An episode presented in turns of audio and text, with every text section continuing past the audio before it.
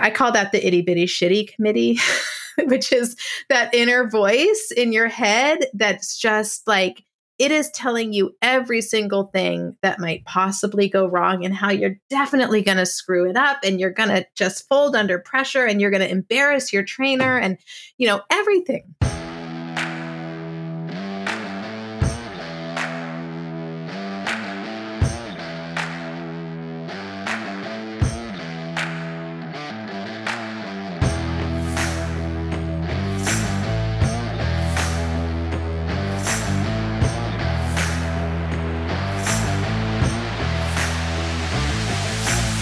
Bring them in on the rail, let it jog. Please, on the rail, let it jog.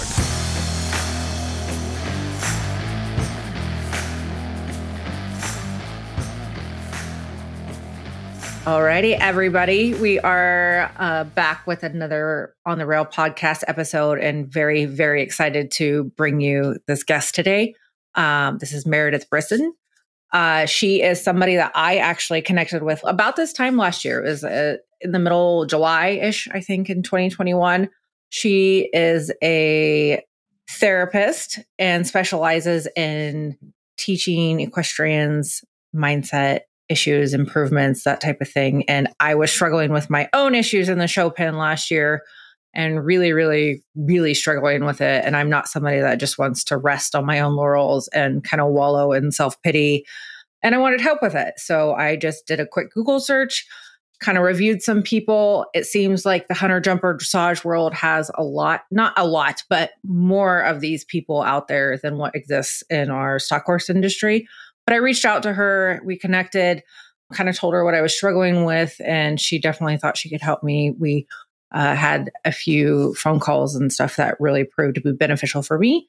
And I know a lot of us struggle with the mindset and mentality thing when it comes to performing in the show pen and stress and pressure and all of that. So that's kind of the reasoning we wanted to bring her on today. So, Meredith, I will turn it over to you.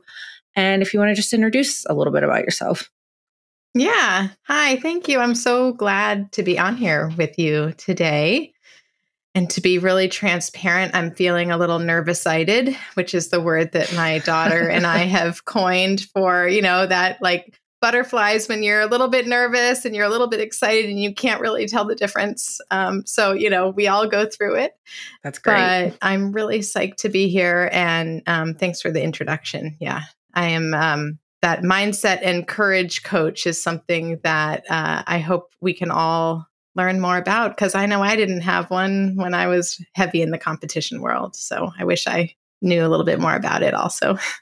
Right. So, what's your background when it comes to uh, the therapy side as well as the horse side, too? Yeah, I'll give you a little bit of my history. Um, so, I started riding when I was eight years old. Um, my family moved a lot. We moved about every three years when I was growing up until high school. And so I was pretty lucky when I was eight. We moved to Connecticut, and my mom said, You know, let's try to find something here that you couldn't do at the last place we lived. And there were lots of horse farms around me. So I decided to try riding. And it was like, you know, like the books. I just absolutely, from the moment I started, um, fell in love with it. And it really became an important part of my identity, an important part of kind of anchoring me through all the moves that I did in my growing up. I always had riding to take with me. Um, and I did um, the sport of three day eventing for through my 20s. Um, I had an amazing chestnut thoroughbred mare who was just the bravest thing you've ever seen um, and was really lucky to get to compete her um, through the upper levels in eventing. And then I um, I say I moved to the dark side and I started doing dressage and um, did uh, worked with a lot of young horses and got to do quite a bit of competition in the dressage world. Um, and then I started to really experience some of the classic symptoms of burnout, which for me meant you know, I was doing something that I loved um, with people that I loved. I was with, you know, a trainer that I adored. I was riding fabulous horses. I was living on a gorgeous farm. You know, all the pieces were there um, that should have led to what you would think would be satisfaction. And the joy was just not present anymore. So I also was looking to kind of fill in some other parts of my life that, you know, I think those of us who have been in the equestrian industry and in that competition world for a long time know that it is a 24 7 all encompassing way of life. So I actually took a big chunk of time off from riding and from the horse world. And I went back to school and I got my master's in clinical social work. And I met my husband and I got married and um, had uh, my daughter. And uh, I opened up just a traditional practice working with kids and teenagers and adults and families, you name it. I was working with them. Um, and it probably won't surprise many people to know that um, just organically, a lot of what I was working with was um, centered around anxiety. So I naturally became um, really invested in learning about, you know, different ways of managing anxiety, really where anxiety comes from and you know what it looks like in different contexts and um, and then I decided, you know, let me put my passions together and started, um, you know, thinking about working exclusively with equestrian riders. I was so aware that so many of the folks that I was working around in the equestrian industry whether they were professionals or amateurs, were putting so much time and effort and money into the sport. And a lot of them were not enjoying it the way, you know, either they were scared, they were fearful, or they were, you know, like spending so much time preparing for that competition and were spending the, the entire competition in the porta potty where you know so so you know i wanted to be um a resource so that we could actually access more joy in this sport that people really dedicate so much to. So that's when I created um, my practice, and I now work as a sports psychology coach for equestrians. And I also call myself a mindset and courage coach because that's really the parts that I, you know, focus the most on. Absolutely. That's the best introduction because I think the majority of us, if not all of us, can relate to exactly what you just said.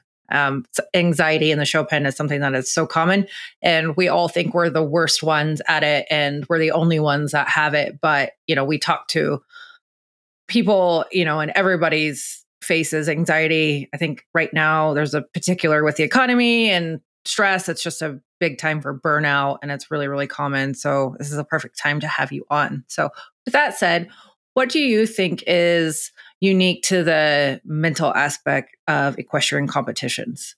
Ooh, that's a that's a good question um, because certainly I think on on one hand, equestrian, just horse people in general, I think are a unique breed um, in that you know there's this real passion and dedication um, that I think is unique to equestrian sports because there's another being involved. And so, you know, a lot of the time when I talk to people and really ask what it is that brings them back to, you know, what gets you driving down the driveway, even when you are experiencing, you know, the stress, the pressure, the anxiety you've had, you know, we all know horse, the horse life is not a straight line trajectory of success and it throws at you any number of you know somersaults and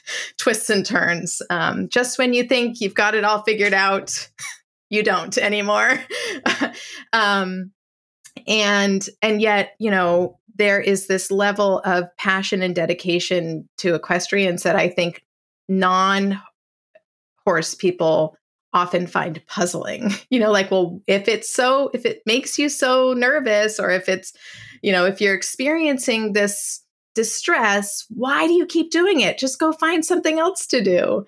But more often than not, that's not even on the table for the people that that I work with. And you know, I work with people that have some pretty major obstacles to to work through. So that's one piece.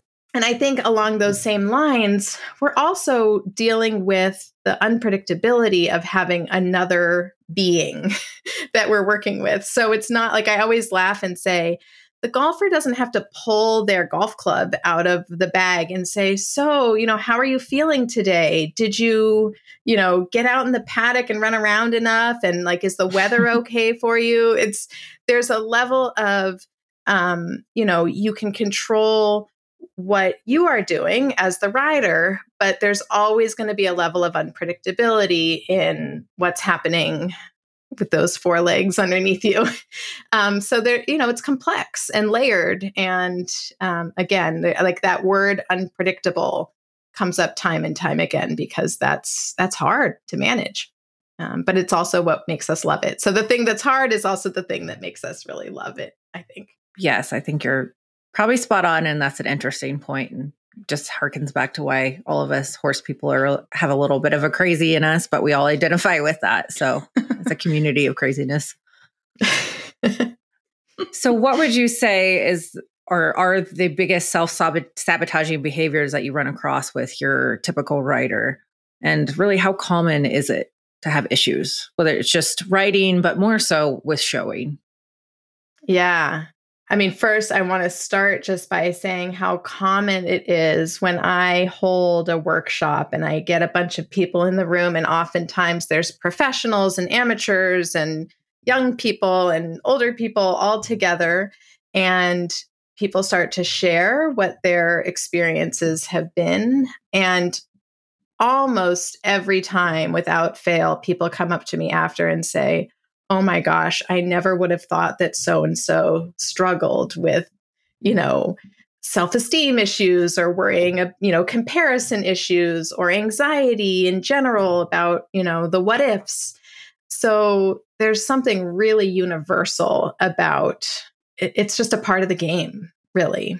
But in terms of some of the common misconceptions i think i see come across my my practice time and time again the first one is I would say that our goal is to be totally free of anxiety and nerves when we go into the show ring. That, like, if you're experiencing that amped up, I mean, you could list any any number of names to the feeling that you get that that means there's something wrong or that there's a problem because really that feeling in you is an indicator that you're doing something important and that you give meaning to. And we want to work with that. If you were going into a show feeling cool as a cucumber, that I would almost call that complacent. You know, like that, well, you know, do you really care about this? And um, so obviously there's a spectrum and there are levels of anxiety and negative self talk that really can get in the way of your performance. Um, but I always make the point that we're not looking to get rid of it altogether um, because it's actually what gets you on target and like focused in a good way. And then, you know, on top of that, anxiety is there for a reason. That's your brain's way of keeping you safe. And so, you know, when there's that little bit of fear, that it, it's keeping you really aware of what you need to pay attention to. Um, so again, no anxiety often can lead to more problems than having that healthy dose of anxiety in there. Does that make sense? It does to me. It's definitely an interesting way to look at it because I always just want to not be nervous because I feel like it just you know, messes up my chances of going in and putting down, you know, a good pattern or just a great class on the rail. So I like the the mental shift there of realizing that I don't need to get rid of it completely, but just switch it around to see how it would affect the way I ride. Yeah, you know, and sometimes um Liz it's like the it's the the language we use around it and the meaning we give to it because really it's a feeling often in our body that we're responding to. So it might be a little bit of a tightness in your chest, or your heart might be racing, or those butterflies in your stomach. Maybe your thoughts are a little bit faster in your head. Um, and if we attribute that to, oh my gosh, this is me, you know, here we go, I'm getting that anxiety, and I know that anxiety leads to poor performance, so I better not have this anxiety. You can feel, even just talking about it, the pressure and the energy gets very intense. But if we can say, kind of like when I came on here this morning, oh, I or this afternoon, what time is it? um, you know, I'm feeling a little bit amped up right now. And that means, you know, of course I'm feeling amped up. I'm about to go in and do something important. And this is a really normal feeling to have. And, you know, you sort of just greet it as, yep, there you are. Here we are. We're at a competition. This is the feeling I'm going to expect to to meet at the at the gate basically. And again, I don't want to minimize that there's levels of this that we're talking about clearly. Um, and so there's certain times when, yes, it's like we need to figure out some tools to manage it and get it into a really good uh, level of I, I use usually use zero to ten as the the guide. And they say your peak performance is actually when you're at like a four or a five. So we think it needs to be a one, but peak performance is a four or a five. Now, if you're at an eight, that's going to start to take you out of your thinking brain and it's going to be really hard to remember all the steps that you need to do. But I, it's always surprising to people. Oh, wow, four or five. That's more than you would think. I do think relating to the the thinking brain thing is one of the things I have struggled with is just how fast things happen in the show pen that doesn't happen when you're in the practice pen. You know, it's like you you know what you're doing and then you get in the show pen and it seems like a million things go on at once and it's hard to process all of those things all at once. So, what do you say to that? Like what's the what's actually going on there and what would we do to address that maybe? Yeah, that's a good question. Um, and really, what I hear you saying is like there's a way that our brain can quickly feel overwhelmed when we're in mm-hmm. a pressure situation um, that maybe you don't experience in a different context. And, you know, I always say that the antidote to overwhelm is focus. And so, again, the more we can, like, most of us have a bit of a crystal ball that we can look into before we go into a pressure situation, unless this is your first time ever being in the show pen or in the show ring. Um, but once you've done it a couple times, we can kind of say, yeah, you know what? This tends to be the pattern that I fall into when I go under pressure. And the the goal then is to preemptively sort of create how you're going to meet that in in the show pen. So, for instance, um, if we know that like the outside, what's happening on the outside of the ring tends to get into your thought process, or you know what's happening internally, like you get distracted by the the internal feelings or thoughts that you're creating. What we want to do is come in knowing that focus is going to be your friend during this time and to be really clear what the two, maybe three, no more than three things are that you're going to really hook your brain onto in there so that you're not trying in the moment to think about oh my gosh what's my priority right now? What you know what should i put hook my brain on? Usually ahead of time you can say if i can really focus on these three things it's going to make my performance you know that much better. And we also need to remember that hopefully we can rely on our training for a certain amount of that process to happen also so we often think i have to think about every single step of the process in the mm. show ring but if we've done a you know pretty good training on the way there, there's usually only a small percentage of what you're doing in there that you have to give that extra amount of focus to. And the other stuff, hopefully, is pretty automatic because we've been doing it so much at home. Why do you say two, maybe three things hmm. when it feels like there's probably 50 things going on? Right, right. Yeah. Because believe it or not, we like to think that we're really good multitaskers and that we're capable of multitasking. But if you look at the research, um, our brain can actually truly only focus on one thing at a time. So it ends up just moving really quickly from one thing to the next and one thing to the next and one thing to the next. So if you come in um, and tell your brain that it needs to focus on 15 things, and when I say focus, I mean like really giving it that um, intense, intentional thought, um, right there, it just goes, you know, like that's where that overwhelm hits. And when we get overwhelmed, that's the when your brain goes to the blank slate or you know it's like i know what i'm supposed to do but i cannot figure out like my brain and my body are not connecting right now. So again it goes back to trusting that some of the stuff you have to do you're you're going to intuitively you know have in there.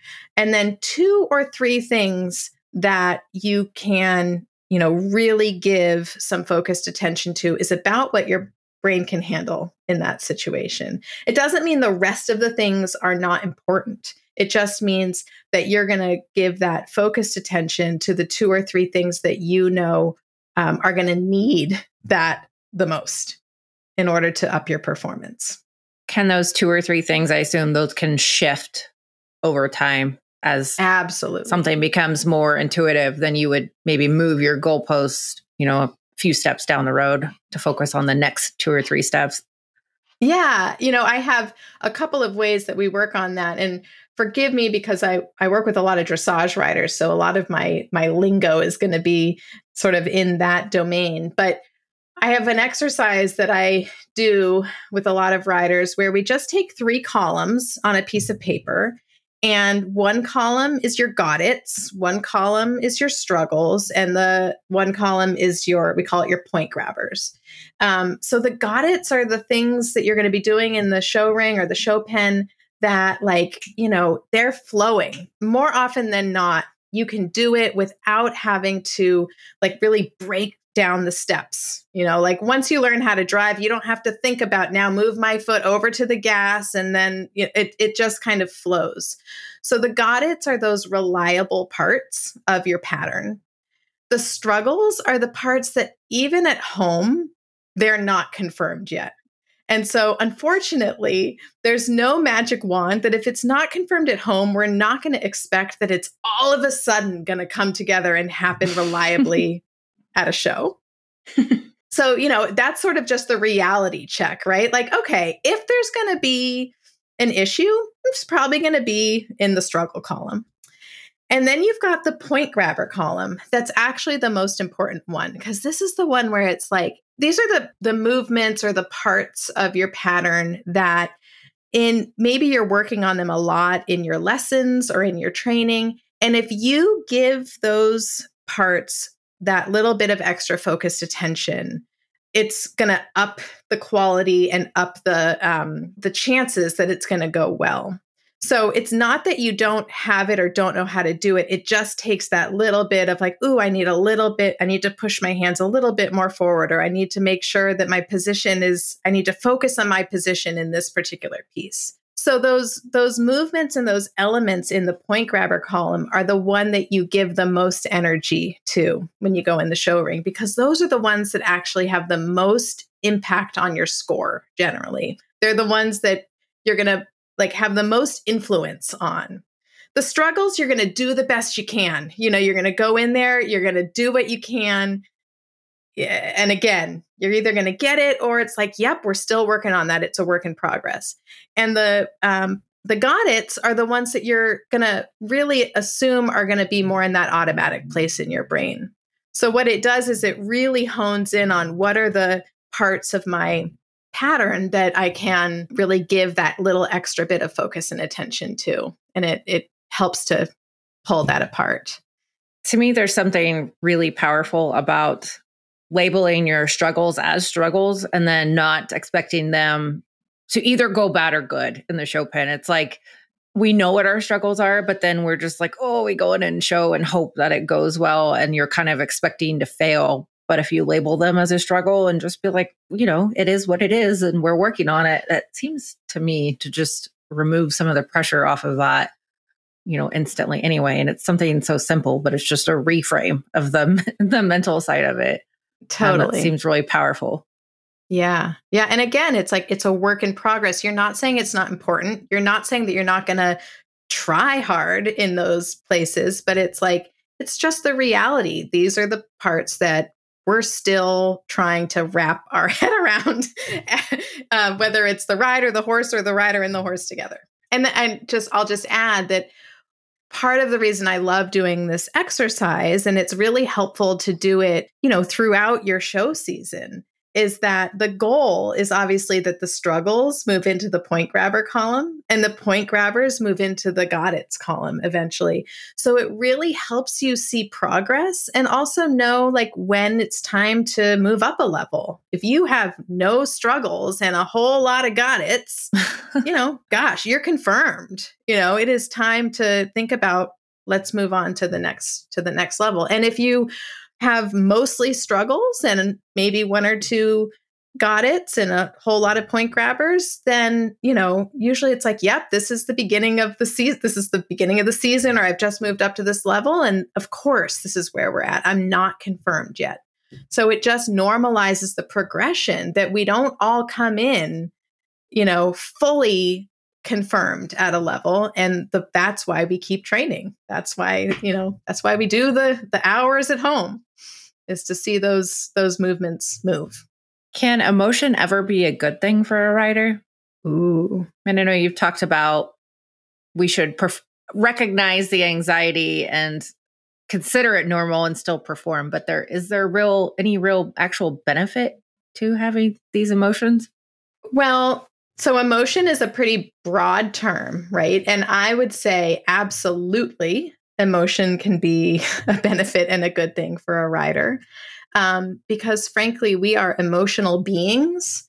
And to think that we are going to go in and be robotic um, honestly takes the dynamics out of why we do this, right? So, um, I think you know, there's no such thing as a bad emotion, and emotions are really data that are just giving us information. Um, and so, if you can look at it that way, as, you know, what am I noticing is coming up for me?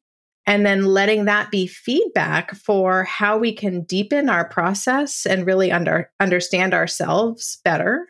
That in itself is, is a huge benefit to riders. And when I say that, emotions are really, they start with a thought. So we have a circumstance. I'm going into the show ring and, you know, I really want to do well. that might be the circumstance. Going into the show ring isn't what is creating anxiety. It's your thoughts about going into the show ring that are creating the anxiety. Um, the, the circumstance is neutral.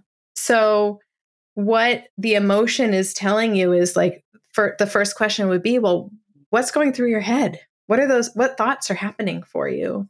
And then those thoughts are things that we can work with and that we can influence and um, kind of make work for us or against us.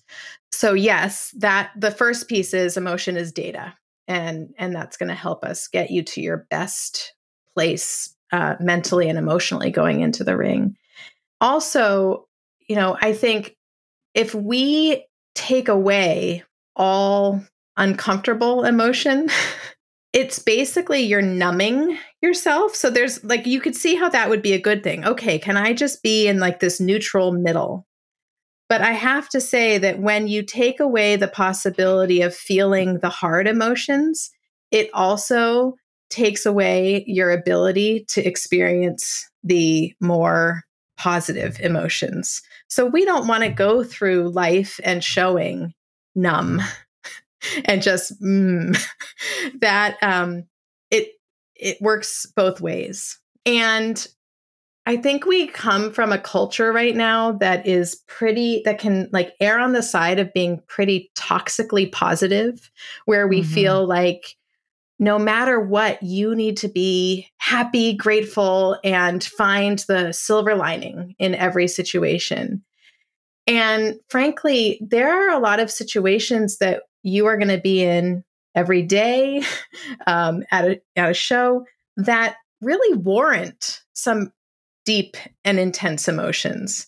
So if you go into a championship show and don't perform the way you want to, I don't think there's anything wrong with you feeling disappointed and feeling pretty in the dumps for a little while. That seems like a very reasonable response. Now, do we want you to live there forever um, and sort of get stuck in that emotion? No.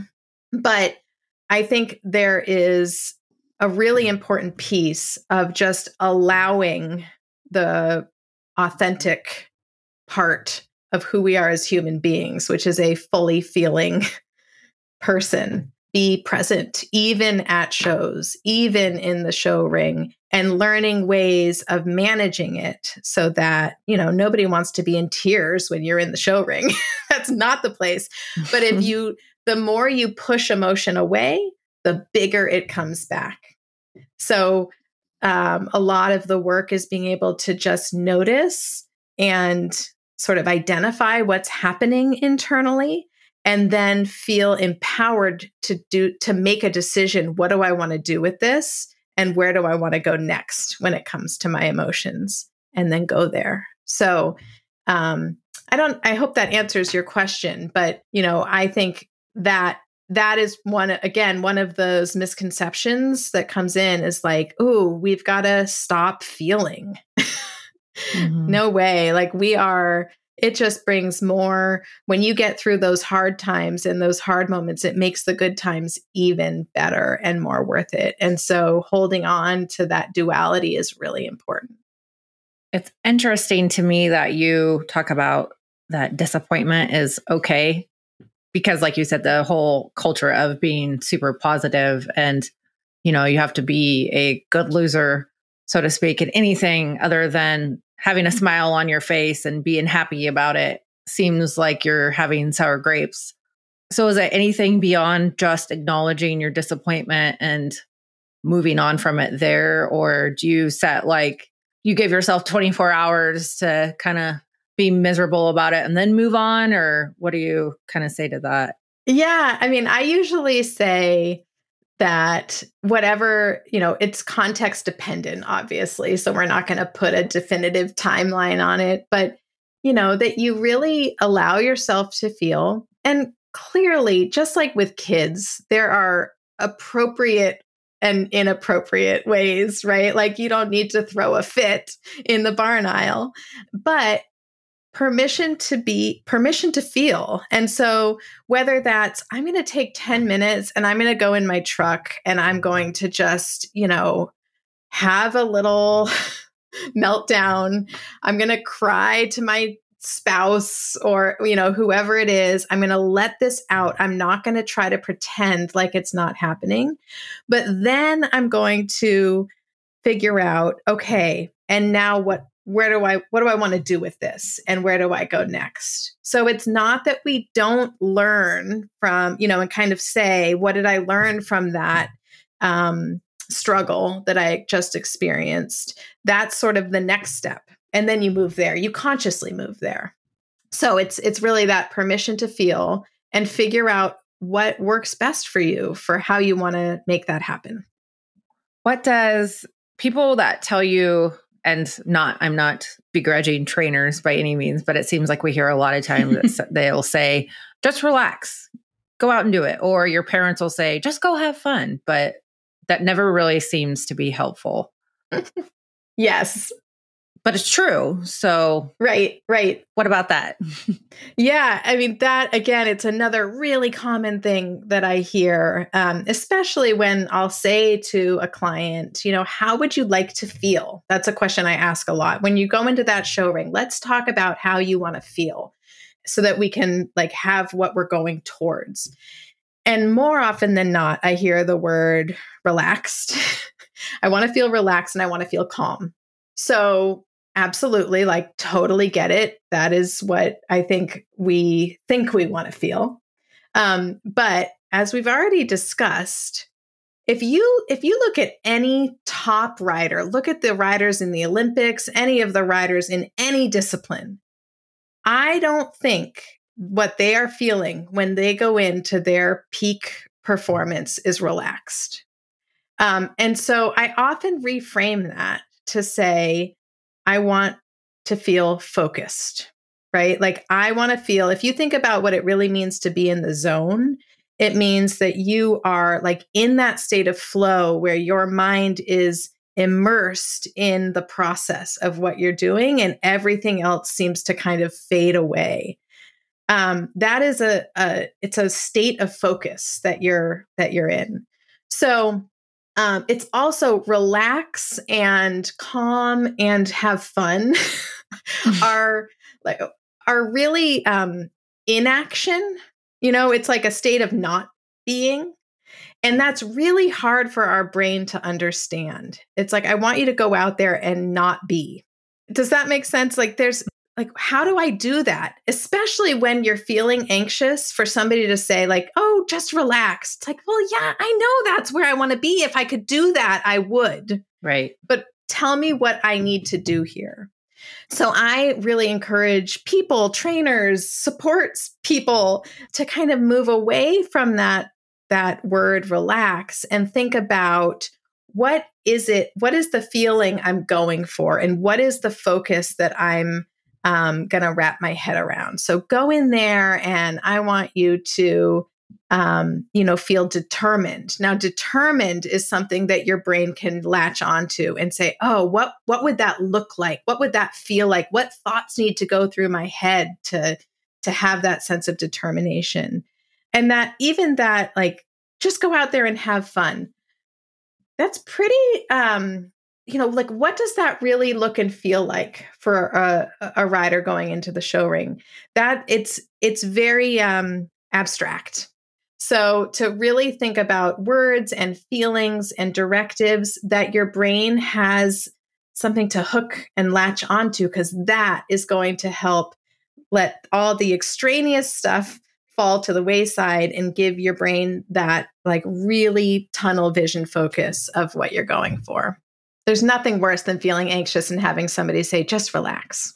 I literally was sitting here when you were asking, like, what would you want to feel going into the show pen? And I was like, I have all of the the feelings I don't want, but I've never actually thought about what I want to feel when I'm going in there. So it was that was I was sitting here like contemplating that. I was like, huh, I've never actually thought about what I want to feel when I'm in there. I just know I don't want to feel so anxious. right? Yeah, and you know, you know what's so interesting and it sounds so simple when we actually get it out there. But first of all, if you tell yourself, I don't want to feel anxious. If you focus on the what you're moving away from, your brain doesn't actually translate the I don't want and when you say the word anxious, what you think and feel and picture is anxiety or the feelings of anxiety.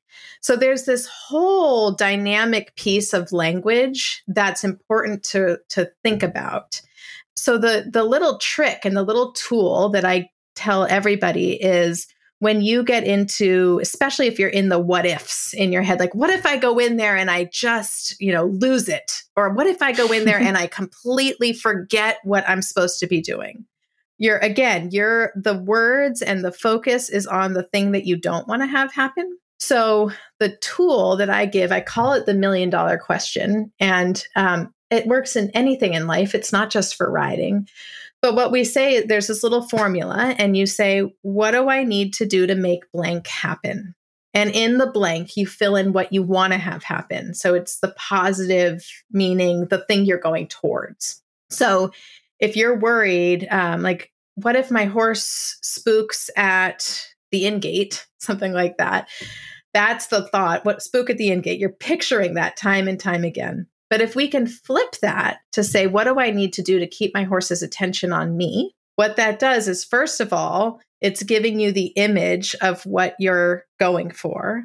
And then what happens is your brain starts to come up with the solutions. You know, okay, so, and hopefully you have, again, two or three things. I'm going to make sure that I, you know, put my leg on and ask them to go forward, that I flex a little to the inside, that I, whatever it is for you and your horse.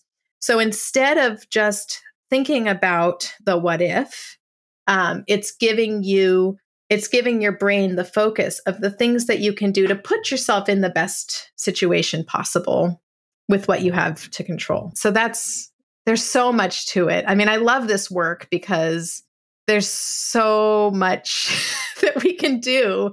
Little shifts can make huge changes in the way um, you experience riding under pressure. What would you say to a rider that struggles with performance anxiety or feels a lot of pressure before they even get to the show pen? I mean, I remember as a kid and the week leading up to a show, I was always excited to go. But as the days went on and maybe two, three days out, it started to feel like a little bit of nerves, but it was excitement. And then the day before, the night before, it was like full fledged nerves. Like, I don't want to do this. I'm so nervous. I'm getting sick. Uh, so, what's happening in our brains there and what are some troubleshooting strategies to go about those yeah yeah so i mean again normalizing it and and just saying yep okay i know that leading up to a, a competition or I, i'm gonna i'm gonna feel those nerves but i think the other thing is anxiety automatically either pulls us into the future or pulls us back into the past. So you're either thinking about what you're imagining might happen or you're thinking about a past experience and, you know, uh, kind of ruminating on what happened. And the more we can get our focus on the present moment, and it's this moment that we can control right now, the more we can mediate between our anxiety and what we need to be doing. So, all comes back to again thinking about first of all what are the thoughts that are going through my head that are creating this anxiety so there's all different there's performance pressure there's that comparison pressure there's the anticipatory anxiety so you get anxious about your anxiety what if yes. i start to feel anxious and then i feel anxious about possibly being anxious um, uh-huh. you know there's there's so many different levels and if we can try to pull ourselves back into what can i do right now in this moment to set myself up in the best way possible for whether it's the next day the next week that's why a lot of people make lists. They, you know, kind of create their plan or you know, I I really encourage people to come up with a mental warm-up routine so that you're thinking about how do I want to feel? What do I need to do to to create that feeling in terms of the process and the icing on the cake is since we've said this a couple of times that it's really your thoughts that create the feelings.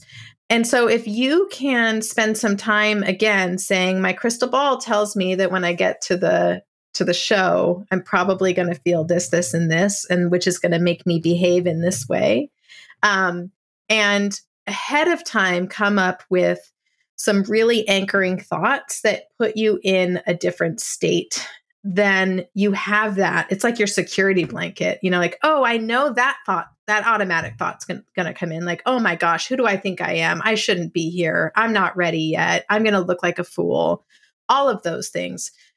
But if you have already created something to talk about, I call that the itty bitty shitty committee, which is mm-hmm. that inner voice in your head that's just like, it is telling you every single thing that might possibly go wrong and how you're definitely going to screw it up and you're going to just fold under pressure and you're going to embarrass your trainer and you know everything. The itty bitty shitty committee comes just in time right before you go in and put yourself out there and are vulnerable and maybe even step up into like out of your comfort zone and, and into a new level and we need to meet the itty bitty shitty committee with, rather than saying, I have to push it away, we need to meet it with um, some comebacks, basically, and have those ready ahead of time so that you can say, uh, actually, I've done a lot of preparation for this. Um, I've done this before. I'm going to do it again. Um, I'm going to do my best out there. And you know, any number of things. But that preparation ahead of time is so important. And it I recommend that it happens well before the the show or the competition, not just you know uh, like any time is good i'd rather have have people prepare the night before than not at all um, but all of this work our brain goes to what it knows best. And oftentimes, what it knows best is that negative thought. um, because it's trying to keep you safe and keep you from pushing out of your comfort zone. So it takes a lot of effort to shift those thoughts and shift those beliefs. And it, it's not like a light switch that we can just turn off and turn on. It's something that we have to notice. Ooh, I'm going down that path that's leading me to that feeling that I know doesn't make me ride well. Um, so let me practice this other path as often as I can before I'm in the hot seat, before I've reached that level of um, pressure that it's hard to come back from. Um, and that's just, it's giving you that leg up to be able to make shifts and changes before it's too late, basically. How long in advance does it typically take somebody to make progress with kind of rewiring their brain's thoughts mm. and whatever? Like, how far, if you have, say, a world show and we'll just throw it out in December. I'm sure it's different for everybody, of course, but what's your ideal scenario? Yeah, that's a good question. It's it's totally different for everybody. So I, you know, I wouldn't say there's a prescribed amount of time because frankly, these beliefs that we're working through and working with often have been developing for our entire life. So, you know, it starts with things that we interpreted in our childhood and that teacher in second grade who told you, you know, who made you feel ashamed for the grade you got and it's layers and layers of evidence that your brain has built to kind of build these beliefs as truth. So, I would say on some level, we have a lot of techniques that we can put into play that I would call kind of band aid techniques, like you can start doing this work a couple weeks before a show, and we're going to be able to scratch the surface and give you a slightly different experience. But in order to really make it, make these organic shifts so that you are actually walking through life and showing and pressure situations differently in a way that feels like your new truth that's that takes time my the program that i offer is five months long and five months is the time that i really feel like people can either get to a different place or really have an understanding of the process to be able to continue the work and deepen it on their own. So you know that can give you a little gauge for like you know five six months a year. Um that it this is this is life work and it really what i love about it is it is not just limited to your riding. Once you start to do this work and understand the power of shifting your focus in order to build new beliefs that are going to work for you, um, it's life changing in every domain of your life, which is, you know, obviously so empowering to all of us. Yeah, I don't think it's an overnight fix. And we definitely don't get into these thought processes overnight what would you say if somebody is just extremely nervous? I call it on game day morning or whatever, like actual day of showing. What's a few things or one thing people can do to kind of ease your nerves day of? Yeah. Yeah. First of all, I really encourage people to think about the environment that is going to be the most conducive to finding that sense of focus in your process. So when I say that, what I mean is when it gets down to, you know, the hour before it's time to to get on and get going, do you need to have people around you? Are you somebody that likes to have that support with you? Or are you somebody that needs to have a little bit more of a bubble to be, you know, a little bit more quiet space? what are the parts of getting ready that i mean there are obviously parts that you have to do but there are also parts that maybe you don't have to do but are are things that you enjoy doing and that sort of connect you to your horse and to the process know what it is that gets you feeling grounded and connected when it comes to the lead up um, so that's one thing and again that's something that you can think about ahead of time and communicating that with your support system, whether it's your trainer, your parents, your spouse, your barn friends, you know, being really clear this is what I need in that hour or couple hours of time prior to showtime and talking about it ahead of time is important. And then I really encourage people to have it can be a simple mental warm up routine that you do prior to getting on. And for people that are just dipping their toe into this for the first time, what that can consist of is sitting down and saying, for this class that I'm going into right now, these are my two or three goals that I'm really going to be committed to. And this goes back to those focus points. Those goals are probably going to be connected to the focus points.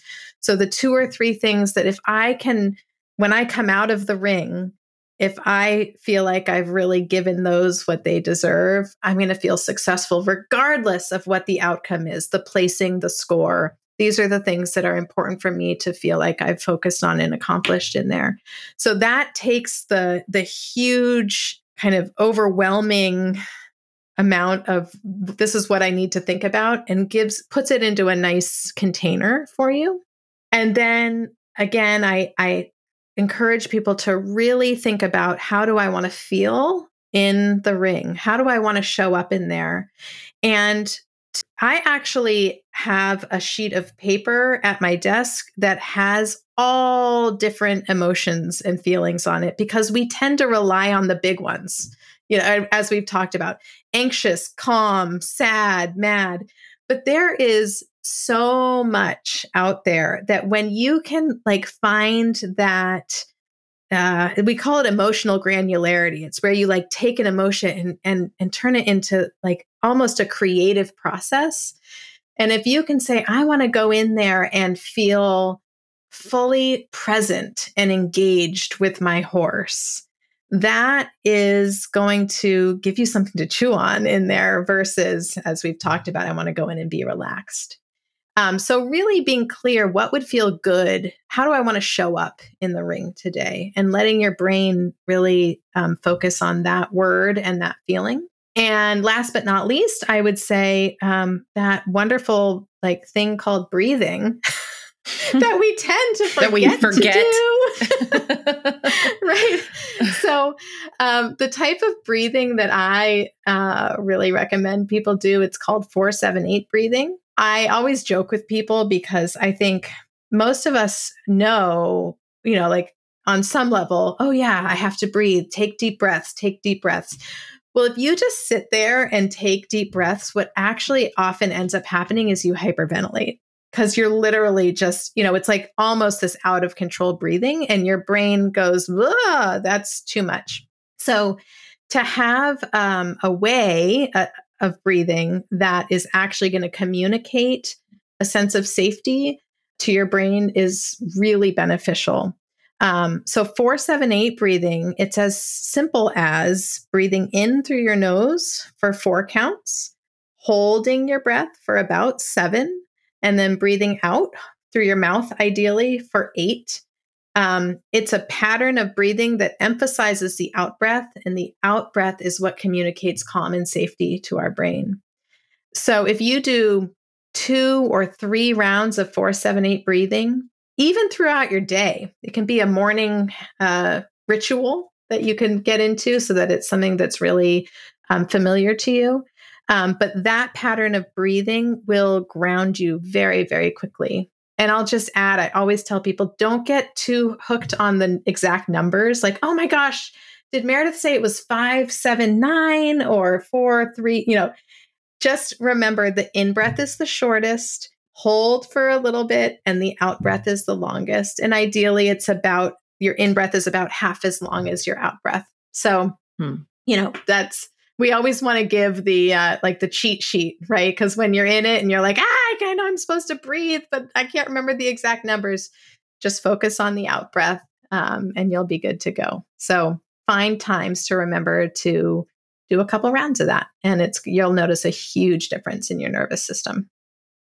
I kind of have an off the wall type of question mm. in regards to how the amateurs, mostly the amateurs, I'm not sure about like in the dressage world, but in our neck of the woods and showing and riding, we have a lot of amateurs that like to drink the day of the show. Do you feel like drinking would have a more of a I don't want to say like negative impact, but do you think it would increase the anxieties that they're trying to get rid of versus helping them get rid of the anxiety? So, my most simple and direct answer to that would be Does drinking numb the anxiety? Yes, it does.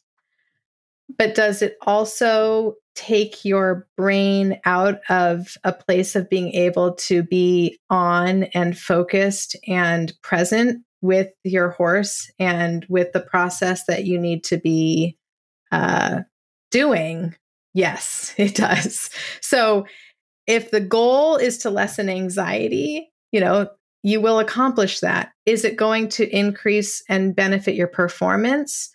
I would dare to say no, it is not. In fact, it will pro- it has the potential to probably impair your performance because our, you know, no matter what discipline you are doing, your connection and presence in the moment with your horse and and navigating what is happening in this moment with me or next to me, you know, regardless uh, depending on what you're doing and being able to respond to that quickly is really the key to success. And sometimes, you know, we know that sometimes the best performance looks like nothing is happening out there, but mm. there is actually uh, that beautiful symmetry happening between horse and rider. And if you're numbing yourself, you're numbing your ability to be present in the moment also. Um, so it like it, on the surface, of course, it the anxiety it gets lessened, it gets numbed. But um, I don't think it's a coping skill that, uh, in the end, really benefits. Definitely. I have a couple questions unrelated to show pen specifically, but before we move on from that, Liz, did you have any other questions about the show pen? Uh no. No, this was definitely very insightful. I personally needed all of this. I think there's a lot of us that can. Alrighty. So outside of the show pen, but more of a broad subject, is there any tips you can give us on how to know if you are paired with the right horse or the right trainer, or whether it may be time to move on or change from? Oh, yes. Oh, yes. That's a big one. And, you know, I'd say, you know, the horse and the trainer, we could kind of put into two different you know we could do a whole podcast on each either one of those of course um, if we look at the horse piece, first of all, most often uh, what I'm assessing from my perspective, you know, I'm not the person, the client's trainer. I'm often not even seeing them in person with their horse. I have clients that are all over the country and all over the world that I'm working with. But really, it comes down to if we go back to, first of all, safety is number one. Always. Safety net. So, um, even though a lot of my work is about helping people to be able to push out of their comfort zone and to, you know, work through anxiety, there's a piece of this that we do an inherently risky sport. And none of this is to say that we do not want to get rid of your the internal voice that's there to keep you safe that says, you know, I don't think this is a good situation for me. I'm not comfortable being on this horse because it's displaying behaviors that I'm not feeling capable of handling. So we want to make sure that oftentimes we have a horse that might be at a different level than we're at. And that's not a bad thing. We just want to make sure that we have the resources to be able to make it work and that you're setting yourself up for success. Um, so that's obviously along like the safety lines there's also going to be horses that can really trigger our internal belief systems of like i'm not good enough i'm i don't have what it takes that's a little bit more dynamic to work through because if we think about our belief system as something that basically your brain is looking to confirm that negative belief as much as possible so if you're thinking you know i'm not good enough just as a very basic example and you're on a horse that is really challenging your every move. Every time your brain is basically scanning your ride for any moment where you are not succeeding or where you are not getting the answer that you want. And then it latches onto it and it says, See, I told you you stink you know like you you do not have what it takes and it gives those moments a lot of energy where and what we're looking to do is to also notice the other moments that are probably also happening that you know 4 out of 5 times you actually get a good response it's that fifth time that something else happens. But if you're on a horse that that it feels like again the joy is drained out of the process because you're constantly being triggered into a place of negativity you know that's something that we take into consideration. I i always say you have a choice what you want to put your energy into. And that's not to say that that you can't work through a dynamic like that with a horse but you do have a choice if that is where you want to put your time and energy mm-hmm. and there's no right or wrong answer there and there's not a you know this is what you should do and this is what you shouldn't do it's really about saying what's going to work for me and i'm willing to put the work into it. Again, I get riders, they're so committed, they will work their tail off to make a relationship with a horse work. But at some point, we have to zoom out and say, and what could also be true? Or what could also be possible if we change this dynamic? So that's the horse piece. And there's lots of layers to it the trainer piece it's act you know it's similar in terms of we we all have different frameworks that we come into um, being in a trainer student relationship that comes from our history with our parents our history with our teachers anybody that's in sort of a power position so we come with a lot of narratives already around what it means to be in a teacher student relationship and that's why there's a style piece that you just have to be aware of. The piece that's important to me is that, that's most important to me is that um, when we're working with somebody that's dealing with anxiety um, or fear, that there's a good match there in terms of how it's communicated, um, sort of the conversations that are happening between the trainer and the student, and then a real understanding of what the plan forward is. And it has to be a conversation. It can't, the worst thing you can do is push yourself too far, too fast out of your comfort zone when you're dealing with a fear. And that doesn't mean you avoid the thing that you're fearful of or anxious about, but it's a dance. And um, we often expect our trainers to also have these honorary degrees in psychology where like you know they're they our trainers are there to give you the expertise on on riding and horses and there's an aspect of this work that is so mental and psychological and some people are in touch with that because maybe they've had to be they've experienced it themselves and some some trainers are fabulous trainers but you know, just don't, you know, have the understanding of how to work with somebody that's in a real place of fear. And that's a, an important conversation, just like the horse conversation of, you know, this isn't going to be easy and it's never easy. Working through hard things is not easy, but you have a choice into what works for you and what you want to put your energy and time into those are some of the hardest conversations I think that we have to have, and the hardest kind of sitting with it and saying what's right for me in this moment is it's an important piece of the work.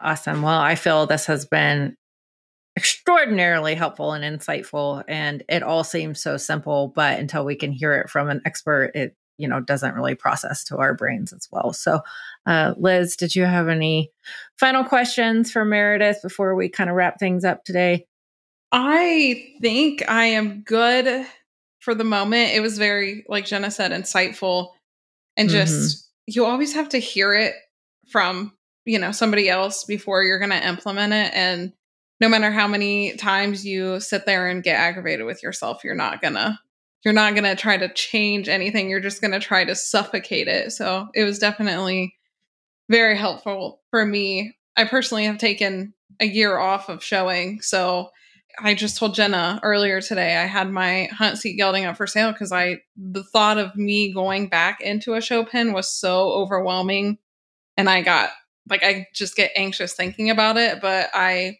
made the decision earlier this week that I was keeping him and we're going to try to show again if I can get myself to do it.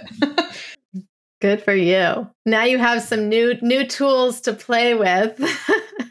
Yes. That's great. yes. This came at the perfect time, like perfect. So yes, I'm super excited to try to implement some of these things. Awesome. Awesome. You just keep thinking what are what are the thoughts that are coming up for me and know that you have control over those. Exactly. It's scary to think that I have control over that, you know? Absolutely. It's It's a lot of personal responsibility. Mhm. Can I just say one one more quick thing before we finish that really has that that's connected to that? And I would say it's like one of the most important pieces. I can't believe I haven't brought it up until now, but Liz, like even given your situation, when your current state when it comes to thinking about showing is we could imagine it's up those beliefs of like I don't have what it takes with this horse. You know, um, I can't make it happen. I'm not good enough. Pretty far on one end of the spectrum. We could say they're pretty negative beliefs, right? And I think the most important thing for people to realize is that our next step is not to go from that to I'm the top of the world. I can do anything and I'm the best rider out there. Like we think that that's where we have to go next is to insert that really positive thought and that really positive belief. If you try to insert that thought into your brain right now, your brain is going to go, whatever. like, that's ridiculous, right? Like, it's, it's not true. And mm-hmm. it feels like a costume that you're putting on. And you're like, I think I'm supposed to think this really uber positive thought because that's what we do, right? And what it ends up doing is it just, it's like that, that thought just slips right away and you go right back into the old pattern again because it's, it's too far from where you currently rest. So the first step is to just think, what would 5% more confidence look like, sound like, mm. and feel like. Taking those really small baby steps so that if you think a thought, if you create a thought that's just 5% different, and it might even be neutral, we usually go for the neutral thought first of like, well, I'm going to go in there and I'm going to ride. It's not, you know, it's not going to be horrible and it's not going to be great. I'm just going to go in there and ride. you know? So, like something really mundane, that is the next step. And it's something that, like, your brain can say, well, you can do that. You know, like maybe you won't make a total fool out of yourself. You can go in there and just ride, go through the motions. The most important next step is that it has to feel believable to you. And you go for that one next and go for that 5% or 10% difference. Then, after you do that, and that feels like, okay, now this is my new way of being, then you go for five or 10% more. With maybe the ultimate goal being that eventually you get to a place of saying, you know what, I think I can go into that show ring and rock it. And, you know, like, unless something really major comes up, I really feel like we're going to go and do awesome. And I'm a great rider and I have a great relationship with this horse and I know my stuff. Like, you can get there, but we you don't need to get there as your first step from the place you're in right now. Um, so I would say, you know, regardless of the context and who we're dealing with, that's always what we start with is like, let's just look at the next step and and go there because that's going to feel real and it's going to be sustainable and it's going to keep going versus something else that's going to feel like, oh my gosh, I can try that on for five minutes, but then psh, it's gone. So I hope that's helpful. Definitely. Yeah. Super yeah. powerful um, I think, and I do fitness and nutrition coaching for equestrians, and that's exactly what I teach: is don't try and be perfect. Let's just focus on the next step. But it never has really occurred to me, at least before working with you, about how to do that with my own riding and working with horses, and to not go from zero to perfect overnight. And anything less than that is a failure. So. Right. Or, and actually, the parallel to the physical fitness piece of like you wouldn't go from lifting 10 pounds to lifting right. 110 pounds and think that that was going to work right. for your body right but we think that our brain is going to work differently Like, nope, you got to do this incrementally and build up because your brain is, it's like the thought process is a Mhm. muscle basically that you're building. So it's it's really helpful to have somebody in the fitness industry because it's like, oh yeah, that's right. we wouldn't do that to our body. yeah. There's a lot of parallels there for sure. Yeah, so, yeah. alrighty. Well, we will get this wrapped up today since we have taken up enough of your time. We really thank you for being on, but please do tell us about your mental half halt program, um, how that works, and then where everybody can find you at. Awesome. Yeah. So the program I offer, it's called the Mental Half Halt Program. Like I said, it's a it's a five month program um, where we really dive into all the layers of this. Um, and uh, I work with folks who are again dealing with um, maybe they're they've had a fall and they're working through some fear issues. Um, it can be performance anxiety, or it can just be, you know, like I really want to work on how to ride to my best potential and have the most joy in this process. So it doesn't have to be a crisis that brings you to coming and doing the program. And the best way to get started and just like reach out and see if it's a it's a good fit is to go to my website, which is www.meredithbrisson.com. And on there, you can sign up for what I call an introductory session. It's a free 45 minute phone call where we can just talk about, you know, what's going on, what's coming up for you, and how we might work together um, and then go from there. So you can put yourself right on the schedule um, from my website. Awesome. Well, thank you so much, Meredith, for being on. I know this is going to be very valuable to all of our listeners, and we may have to get you back on for a round two sometime or three or four when, you know, mm. this could be an endless amount of topics that we could go Yes. down the rabbit hole with. So thank you for your time today. Absolutely.